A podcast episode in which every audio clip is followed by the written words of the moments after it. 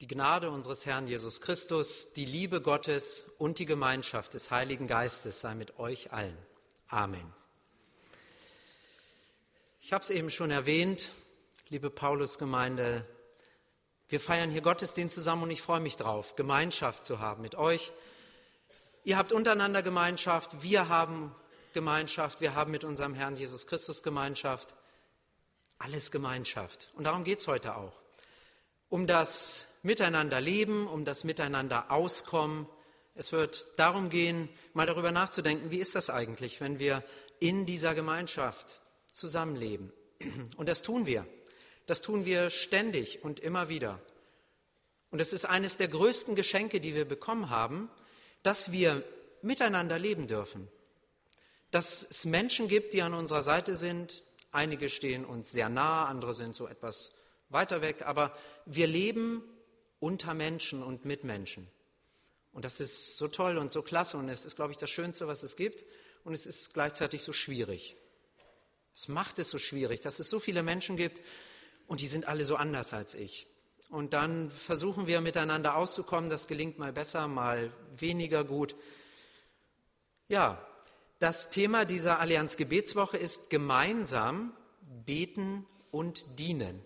Gemeinsam sollen wir das tun. Und wir wollen heute mal hinschauen, wie uns das gelingen kann, dass wir gemeinsam beten und dienen und wir wollen dabei mal auf uns selbst schauen, auf uns selbst, wie wir Gemeinschaft leben, wie wir Gemeinschaft auch in der Gemeinde leben. Gemeinschaft besteht ja in größeren Gruppen oder auch in kleineren Gruppen, in der Familie beispielsweise. Ich habe das eben im ersten Gottesdienst auch schon mal gesagt, die Frage gestellt, wann sind die Flitterwochen eigentlich zu Ende? Die Flitterwochen sind dann zu Ende, wenn der Mann nicht mehr beim Abwasch hilft, sondern ihn alleine macht. Dann sind sie zu Ende. Ja, einige Frauen klatschen hier ganz begeistert. ja, so dieses Zusammenleben, das, äh, das kann ja auch manchmal schwierig sein. Es gibt eine Erzählung von Sokrates, dem Philosophen, der im vierten Jahrhundert vor Christus gelebt hat ähm, dieser Philosoph Sokrates hat einmal gesagt, heirate oder heirate nicht, du wirst beides bereuen. Und dann gibt es so eine Erzählung von seiner Frau, Xantippe heißt sie. Ähm, auch hier lachen wieder einige, also sie heißt wirklich so, Xantippe, und sie haben, es wird Folgendes überliefert, dass Xantippe Streit suchte mit ihrem Mann Sokrates. Sie wollte sich also so richtig auseinandersetzen mit ihm, streiten mit ihm. Er schwieg aber dazu. Er saß da, sagte nichts, das können wir Männer ja auch ganz gut. Und Sokrates ging sogar so weit, er hörte sich das nicht weiter an, sondern ging raus aus dem Haus, setzte sich auf die Straße. Seine Frau kam wutentbrannt hinterher, ähm, nahm einen Eimer Wasser und schüttete ihn über Sokrates aus. Und Sokrates soll dann gesagt haben, ich hab's mir ja gedacht, dass nach Blitz und Donner Regen kommt. Ganz gelassen saß er da und hat es gesagt, wir Menschen, wir leben in Beziehungen und die gelingen mal besser, mal nicht so gut. Wir wollen jetzt mal genau hinschauen wie das so ist mit unseren Beziehungen, auch mit unseren Beziehungen in der Gemeinde. Darum soll es jetzt heute Morgen natürlich auch gehen. Und letztendlich wollen wir darüber nachdenken, wie es möglich, kann, möglich sein kann, echte Liebe zu leben. Denn das wissen wir alle. Voraussetzung für eine gelingende Gemeinschaft ist der liebevolle Umgang miteinander. Das ist die Voraussetzung, dass wir einander lieben. Ich möchte jetzt einen Abschnitt aus der Bibel lesen, aus dem Philipperbrief. Philippa Kapitel 2, die Verse 1 bis 5. Dort schreibt Paulus, Ist nun bei euch Ermahnung in Christus? Ist Trost der Liebe? Ist Gemeinschaft des Geistes? Ist herzliche Liebe und Barmherzigkeit? So macht meine Freude dadurch vollkommen, dass ihr eines Sinnes seid gleiche Liebe habt, einmütig und einträchtig seid. Tut nichts aus Eigennutz oder um eitler Ehre willen, sondern in Demut achte einer den anderen höher als sich selbst. Und ein jeder sehe nicht auf das Seine, sondern auch auf das, was dem anderen dient. Seid so unter euch gesinnt, wie es auch der Gemeinschaft in Christus Jesus entspricht. Amen. Paulus ist hier sehr deutlich. Zunächst einmal sagt er der Gemeinde was Gutes. Er sagt, Mensch, ich freue mich über euch. Ich freue mich über euch, denn ich sehe, dass bei euch Ermahnung möglich ist. Ihr ermahnt einander und ihr tut das im Namen Jesu Christi. Dann sehe ich, dass ihr euch tröstet untereinander. Auch das ist gut. Ich sehe, dass ihr Gemeinschaft habt im Heiligen Geist. Klasse. Und dass bei euch herzliche Liebe und Barmherzigkeit ist. Also da ist Liebe in der Gemeinde und da ist Barmherzigkeit vorhanden. Und trotzdem, trotzdem hat er noch was zu meckern. Und es geht hier noch weiter und er sagt, aber damit meine Freude vollkommen ist, damit ich mich ganz und gar über euch freuen kann, liebe Gemeinde, da müsst ihr noch was tun. Da ist noch was nötig, nämlich, dass ihr eines Sinnes seid, dass ihr gleiche Liebe habt, dass ihr einmütig und einträchtig seid. Das ist also nochmal etwas anderes als barmherzig und liebevoll zu sein. Eintracht zu haben und einmütig zu sein, geht noch mal einen Schritt weiter und geht noch mal darüber hinaus. Und dann sagt er, tut doch nicht so viel aus Eigennutz und um der Eitelkeit willen, sondern seid demütig, achtet auf den anderen. Und er geht sogar noch einen Schritt weiter und sagt, achtet auf den anderen und schätzt den anderen mehr als euch selbst. Schaut doch mal, was der andere möchte und was der andere will und schaut nicht immer nur auf euch selbst und auf eure eigenen Wünsche und Interessen. Im Epheserbrief drückt Paulus das folgendermaßen aus. Er sagt im Kapitel 4, Vers 1 im Epheserbrief, lebt so, wie es sich für Menschen gehört, die Gott in seine Gemeinde berufen hat. Punkt. Lebt so, wie es sich für Menschen gehört, die Gott in seine Gemeinde berufen hat. Leben wir so? Leben wir so in der Epiphanias-Gemeinde? Leben wir so in der Paulus-Gemeinde? So wie es sich gehört für Menschen, die Gott berufen hat? Das ist ein ganz, ganz hoher Anspruch, der an uns gerichtet wird, oder? Vielleicht sogar zu hoch? Das ist die Frage. Manchmal scheint es so, glaube ich.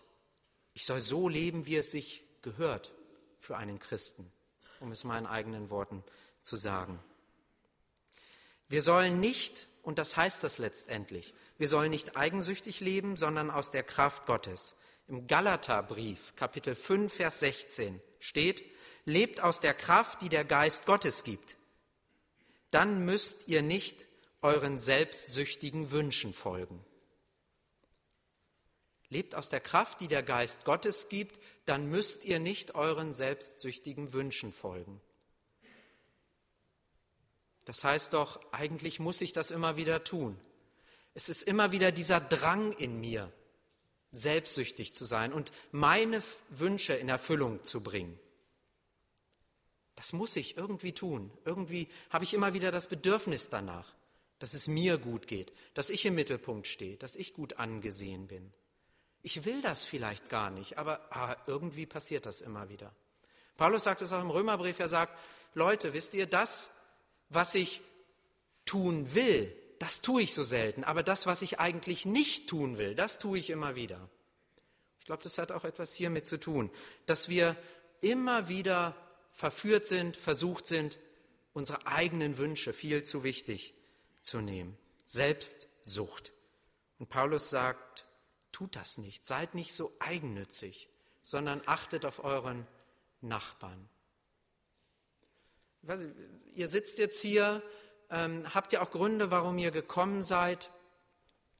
Welche Gründe sind das eigentlich so? Ich frage mich das auch oft.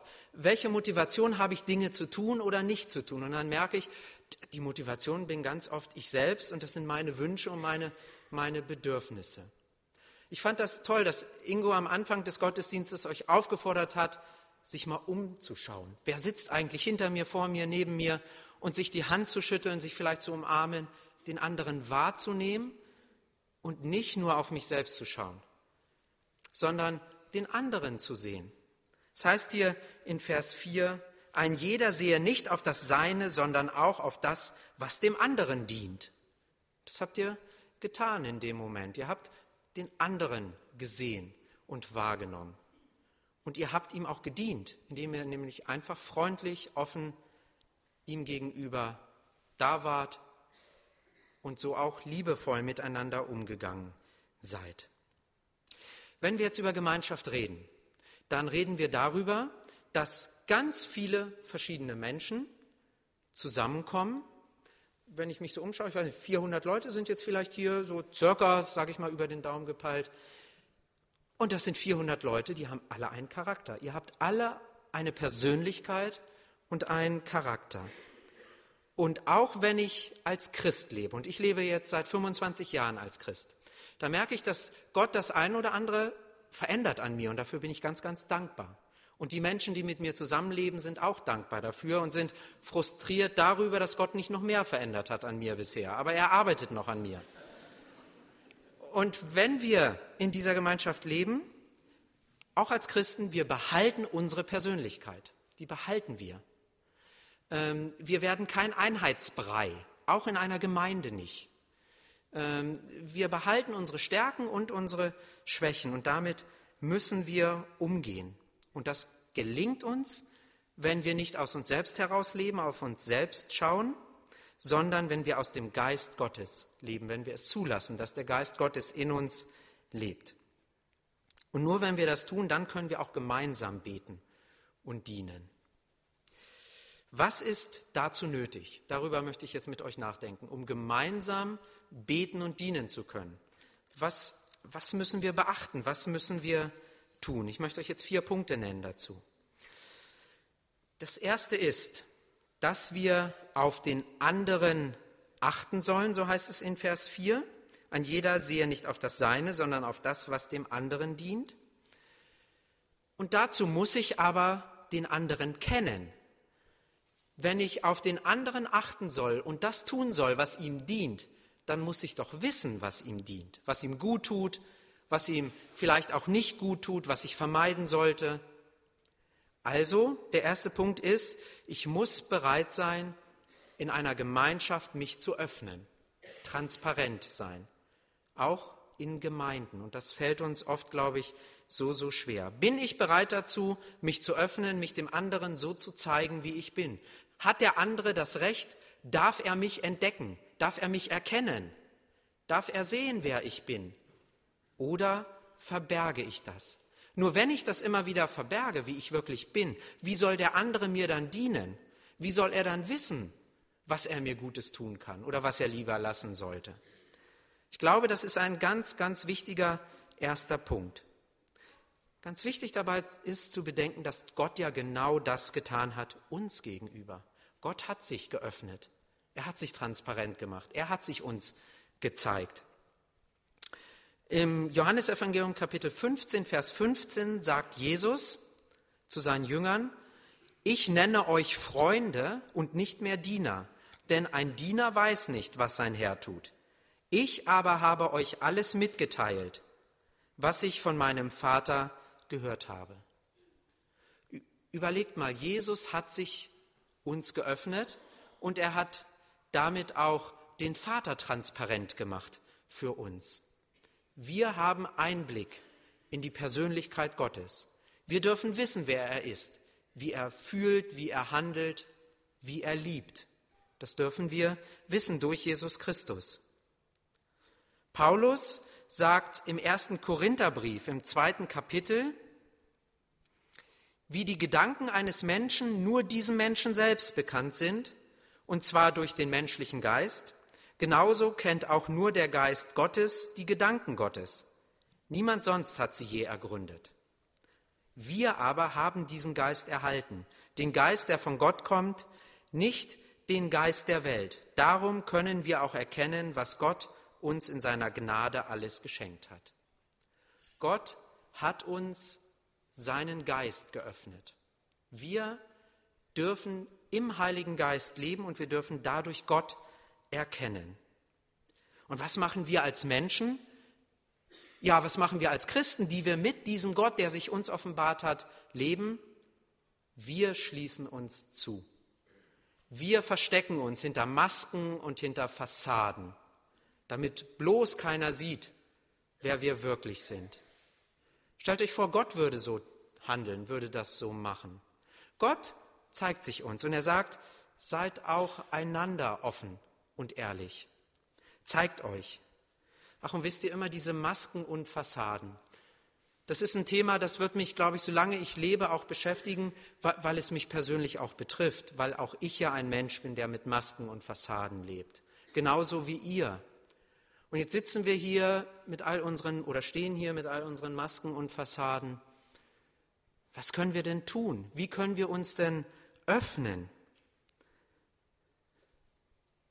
Das ist schwer. Das ist sehr schwer, weil ich komme da gleich noch darauf zu sprechen, da ja auch eine Gefahr drin liegt. Ich mache mich ja verletzbar und angreifbar, wenn ich mich öffne. Das ist doch ganz klar. Aber habe ich denn eigentlich eine andere Möglichkeit?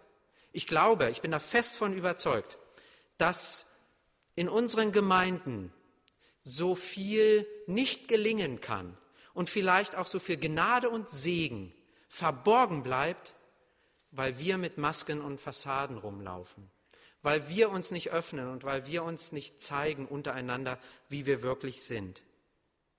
Wenn wir uns gegenseitig etwas vormachen, wie wollen wir dann denn gemeinsam beten und dienen?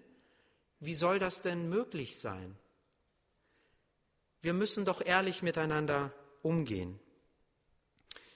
Lasst uns den Heiligen Geist immer wieder bitten, dass er uns den Mut schenkt, dass wir uns öffnen, dass wir, dass wir dazu bereit werden, wirklich zu sagen, hier, ich gebe mich preis. So bin ich. In der Gemeinde ist das vielleicht sogar noch mal schwieriger als in der Familie. In der Familie ist es so, natürlich, wenn man über Jahre zusammenlebt, man lernt sich kennen. Da kommt man ja gar nicht drum herum. Und das ist ja auch das Schöne und das Wunderbare an einer gelingenden Ehe, dass je länger man sich kennt und je länger man miteinander lebt, je besser kennt man sich. Und je mehr kennt man natürlich auch die Schwächen und die Stärken des anderen. Und wenn man es dann schafft, zusammen zu leben mit diesen Stärken und Schwächen, dann beginnt doch Ehe erst richtig und dann wird es doch erst richtig erfüllend. So ist zumindest meine Erfahrung. Es wird immer tiefer. Und ich versuche immer, das auch auf Gemeinde zu übertragen. Auch wir sind ja eine Familie als Gemeinde. Das steht doch in der Bibel. Wir sind die Familie Gottes. Wir alle. Auch in der, dieser Familie sollen wir uns öffnen, uns kennenlernen. Wir machen uns verletzbar dadurch, aber wir haben eine ganz, ganz große Chance dadurch. Also, das ist der erste Punkt. Öffne dich, lass dich entdecken von dem anderen, damit wir dann auch gemeinsam beten und dienen können. Der zweite Punkt. Ich will dem anderen dienen. Das muss ich mir sagen und das muss die Voraussetzung sein. Um gemeinsam zu dienen, muss ich zunächst meinem Bruder oder meiner Schwester dienen.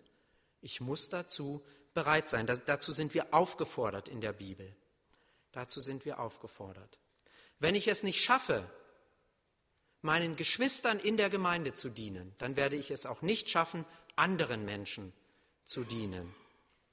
Wie soll denn das auch gehen? Es gibt in der Bibel im Johannesevangelium Kapitel 13 ja die Geschichte wo Jesus seinen Jüngern die Füße wäscht. Die kennt ihr vielleicht. Jesus beugt sich herunter, wird demütig und wäscht den Jüngern die Füße. Und er sagt zu ihnen, wenn nun ich, der Herr und Meister, euch die Füße gewaschen habe, sollt auch ihr einander die Füße waschen. Ihr sollt einander die Füße waschen. Das ist ja ein Bild für ein, eine ganz tiefe Demut und einen ganz, ganz tiefen Dienst, den wir einander erweisen sollen. Nun sind wir ja verkopft. Wir Deutschen, wir Norddeutschen, wir Bremer. Wir sind hier, da findet das meiste statt in unserem Kopf und wir, wir hören das dann und finden das auch gut, dass Jesus das damals gemacht hat. Aber wie, wie ist denn das wirklich? Was drückt denn Jesus damit aus? Wir sollen uns demütigen vor dem anderen. Wir sollen uns niederknien und auf das schauen, was dem anderen dient und nicht auf das, was mir dient. Auch das habe ich heute Morgen in dem Gottesdienst schon mal gesagt. Bei der Vorbereitung dieser Predigt ist mir der Gedanke gekommen, was würde denn eigentlich passieren, wenn ich, ich, Michael Bausmann, das wirklich mal machen würde? Wenn ich beispielsweise meiner Frau mal die Füße waschen würde? Was würde das für unsere Beziehung bedeuten? Welche, welchen Blick würde ich auf meine Frau bekommen, für meine Frau bekommen? Und weiß nicht, wenn ich das nächste Mal bei euch predige, erzähle ich euch vielleicht, ob ich es gemacht habe oder nicht. also ähm, ich möchte nur Mut machen, auch Dinge ähm, so zu sehen, wie sie in der Bibel stehen und vielleicht, nee, nicht vielleicht, sondern gewiss sie auch praktisch werden zu lassen. Jesus sagt ja im Matthäus-Evangelium Kapitel 20, wer unter euch groß werden will, der soll dem anderen dienen. Der soll dem anderen dienen. Und letztendlich möchte ich noch ein Bibelzitat an dieser Stelle anführen, um das deutlich zu machen, wie weit dieser Dienst gehen kann. Paulus schreibt wieder im Epheserbrief im fünften Kapitel, ihr Männer, liebt eure Frauen so, wie Christus die Gemeinde geliebt hat. Er hat sein Leben für sie gegeben. Das ist ein ganz tiefer Ausdruck eines ganz tiefen Dienstes das Leben geben, das Leben geben für die Gemeinde. Und an dieser Stelle sind besonders wir Männer aufgefordert, so mit dieser Hingabe unsere Frauen zu lieben. Eine ganz tiefe Anfrage an mich, an euch alle, die ihr Männer hier seid. Und wenn ihr die Männerfreizeit habt, vielleicht denkt ihr ja auch über solche Dinge mal nach. Was heißt es eigentlich, meine Frau zu lieben, ihr zu dienen, wozu ich ja aufgefordert bin? Ich komme zu einem dritten Punkt. Und wir denken ja immer noch darüber nach, wie ist es möglich, dass wir gemeinsam beten und dienen können. Dass wir das schaffen als Gemeinde. Drittens ist es, glaube ich, wichtig, das habe ich am Anfang schon erwähnt, dass wir uns bewusst machen, dass wir Persönlichkeiten sind und dass wir Persönlichkeiten bleiben. Und dass es uns auch in der Gemeinde nicht gelingen wird, jeden so hinzubiegen und hinzudrehen, wie wir es gerne haben wollen. Das, wird uns, das gelingt uns in der Familie schon nicht, dann wird uns das in so einer Größe schon gar nicht gelingen. Also, ich muss akzeptieren, dass andere Menschen anders sind als ich und ich darf sie trotzdem lieben. Ich soll sie trotzdem lieben. Das ist eine Aufforderung an mich. Wir wissen dass kein Mensch ist perfekt. Paulus schreibt im Römerbrief im 15. Kapitel, ehrt Gott, indem ihr einander annehmt, wie Christus euch angenommen hat. Merkt ihr diesen kausalen Zusammenhang, diese Verbindung? Also, er sagt, Christus hat euch angenommen, so wie ihr seid, hat er euch angenommen. Er lässt euch nicht so, er verändert euch, aber er hat euch erstmal so angenommen, wie ihr seid. Und genau so sollt ihr einander annehmen. Und wenn ihr das tut, dann ehrt ihr Gott dadurch. Ihr sollt das nicht um euer Selbstwillen in erster Linie tun, sondern um Gott die Ehre zu geben. Um Gott die Ehre zu geben, einander annehmen. Ich lege oft so einen hohen Maßstab an andere Menschen an. Wenn ich mir das bewusst mache, was ich oft von anderen erwarte, das beginnt in den kleinen Zellen, das beginnt in der Ehe, was ich oft von meiner Frau erwarte, wie sie zu sein hat, wie sie sein soll, wie sie, wie sie handeln soll, wie sie mich behandeln soll.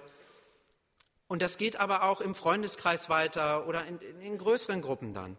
Ich lege oft einen so hohen Maßstab an die Menschen an. Die haben gefälligst so zu sein, wie ich das will. Das spreche ich natürlich nicht immer so aus und ich weiß, dass ich als Christ ähm, da auch auf der Hut sein muss, so zu denken, aber ich ertappe mich dann plötzlich immer wieder dabei, dass dieser Eigennutz und diese Eitelkeit plötzlich wieder so im Vordergrund stehen. Das Leben wäre doch viel einfacher, wenn alle Menschen so wären wie ich. Dann wäre doch alles in Ordnung. Dann würde es funktionieren, da bin ich mir sicher. Das seht ihr sicherlich anders. Ihr denkt natürlich, ja, Moment mal, so wie ich müssen wir alle sein. Nein, wir geben Gott die Ehre wenn wir den anderen so annehmen, wie er ist. Dann geben wir Gott die Ehre. Und was ich noch sagen wollte ist, also ich lege so einen hohen Maßstab an an andere Menschen. Jesus tut das nicht. Jesus nimmt an in Liebe. Er liebt bedingungslos. Er nimmt uns Menschen an, sonst würden wir hier nicht so sitzen, wenn er uns nicht in seiner Liebe annehmen würde, wenn er erst erwarten würde, dass, dass wir uns verändern müssten. Das Schöne ist ja, dass ich im Laufe meines Christenlebens dann lernen kann, wie ich, wie ich angemessen leben soll, wie ich mich auch verändern kann als Christ. Und das ist auch immer wieder toll zu beobachten. Schaut doch auch mal darauf, was bei euch in der Gemeinde auch schon passiert ist, wie sich Menschen auch schon verändert haben, was Gott schon getan hat durch seinen Geist. Schaut doch mal auch darauf und nicht immer nur auf das, was noch nicht so gelungen ist und wo die anderen mich nach wie vor nerven. Und auch das wird uns übrigens immer begleiten, dass es Menschen gibt, mit denen wir Schwierigkeiten haben. So sehr ich mir das auch wünschen würde, dass es irgendwann mal aufhört. Aber ich glaube, solange ich auf dieser Erde hier bin und solange ihr hier seid und solange Menschen auf dieser Erde sind, werden wir immer auch Schwierigkeiten mit anderen Menschen haben. Aber lasst uns doch mal den Maßstab Jesu anlegen an die anderen und sagen, ich nehme dich jetzt einfach mal so, wie du bist und ich liebe dich so, wie du bist. Und der vierte Punkt schließlich, das hat etwas damit zu tun, was ich am Anfang auch schon sagte, dass wir uns öffnen sollen untereinander, dass Gott das von uns verlangt. Ich habe von der Gefahr gesprochen, von dem Risiko, das ich eingehe. Wenn ich mich transparent mache, wenn ich mich zeige, wie ich wirklich bin, dann können das andere Menschen missbrauchen. Und sie können es nicht nur, sie tun es auch. Das ist doch unsere Erfahrung. Wie oft habt ihr schon gedacht, Mensch, hätte ich doch bloß nicht, hätte ich mich doch da bloß nicht so weit aus dem Fenster gelegt, hätte ich doch bloß nicht, wäre ich doch bloß nicht so ehrlich gewesen und hätte gesagt, was ich wirklich denke oder hätte mich gezeigt, wie ich wirklich bin. Denn wir Menschen missbrauchen uns da gegenseitig. Das ist leider so. Das kann ich euch hier heute Morgen auch nicht ersparen und kann euch nicht sagen, nee, wir als Christen, wir tun das nicht. Doch, wir tun das leider auch immer wieder. Ich tue das, ihr tut das. Leider. Und deswegen müssen wir so aufpassen an der Stelle und so sorgsam miteinander umgehen.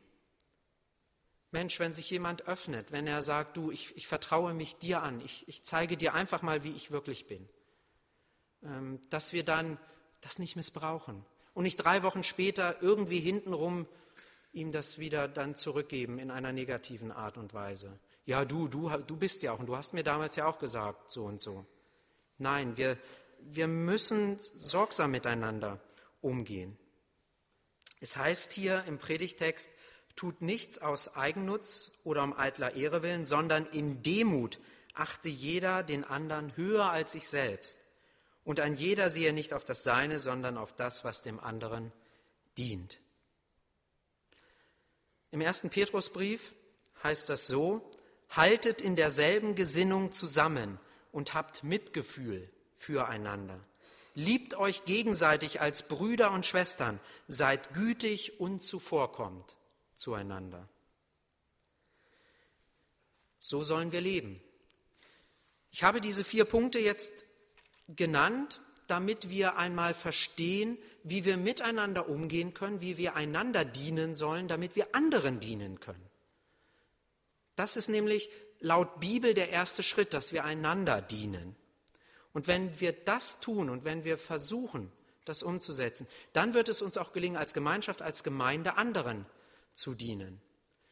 Denn natürlich ist es sehr schnell sichtbar, wie wir als Gemeinde miteinander umgehen. Das sieht man sofort. Ich bin jetzt heute hier im Gottesdienst ja zum ersten Mal bei euch in der Paulusgemeinde. Und natürlich kriege ich auch beim ersten Mal schon einen Eindruck davon, wie ihr miteinander umgeht. Das ist sicherlich nicht endgültig, dieser Eindruck. Und das ist ja jetzt auch nur, nur ein erster Eindruck.